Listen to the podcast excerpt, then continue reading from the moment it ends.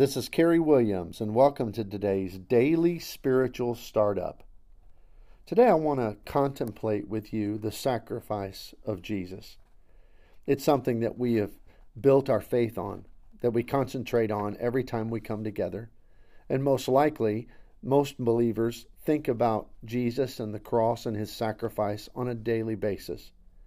But we can never focus on the cross of Jesus and what he's done for us too much. It is the center of all of our faith, of all of our belief, and the ultimate expression of God's love for us.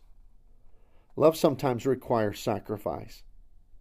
And every loving relationship proves this to be true. All of us sacrifice for our spouse, for our children, for our friends, for our brothers and sisters in Christ, and we all receive sacrifice from those relationships. And Therefore, it's no surprise that a loving God would know that he needs to and be willing to sacrifice for those that he adored. But there is a significant difference.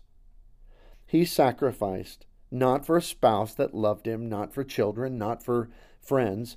He sacrificed for those who would not be willing to sacrifice in return, for those who didn't even want his gift and would reject it in the most vile ways when he sent it. That's why the love of God is so profound. It tells us in Romans 5 8, but God demonstrates his own love toward us in that when we were still sinners, Christ died for us. While we were still sinners, he loved and sacrificed for us. He knew that he would be rejected and despised by the very people that he came to save and that eventually they would nail him to a cross. And this is the equivalent of giving the ultimate sacrifice for an enemy. Is it any wonder then that the Bible describes Christ's love as immeasurable?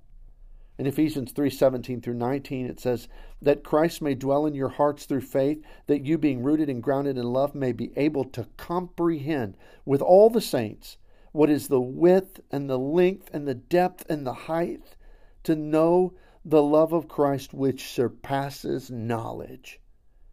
You see, that's the gravity, the magnitude of his love, because he came to love a people that did not at that moment love him in return.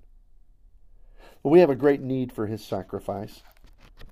And we know the just nature of God that demands justice for all crime, for all sin. Therefore, we understand why Jesus had to make such a sacrifice. God had to find a way to both show mercy on sinners while still punishing the sin of those sinners. It was the ultimate quandary, the ultimate conflict of interest. Jesus had to take our sins in order that we might receive the just reward that his sinless life had merited. 2 Corinthians 5:21 says he made him who had no sin to be sin for us that we might become the righteousness of God in him. So in essence God swapped the penalties of our wretched lives with the reward of Christ's perfect life. This is why we call it the substitutionary sacrifice of Jesus. This is why we say that he is a propitiation for our sins. That word propitiation means an appeasement or an averting of God's wrath.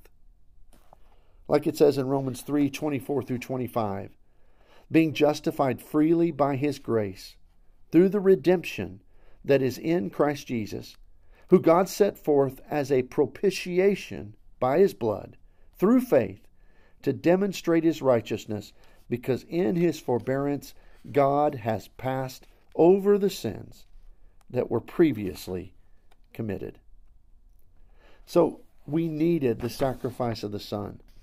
It's perfectly appropriate that we concentrate on this every week as we gather together around the Lord's Supper, eh, as we concentrate on this every day in our own personal prayers, and as we, we ask the Lord to bless us and forgive us. Because there's nothing as profound in the life of a believer as the knowledge of God's love that was demonstrated even to those who were at the time his enemies. The magnitude of what Jesus did. coming to die for a people who did not receive him well, who rejected him, spat upon him, beat him, and crucified him.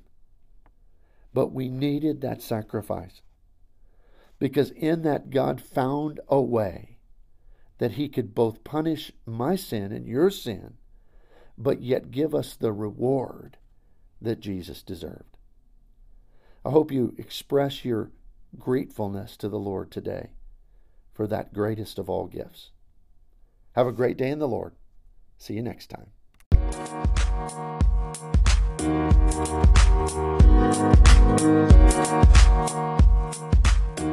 you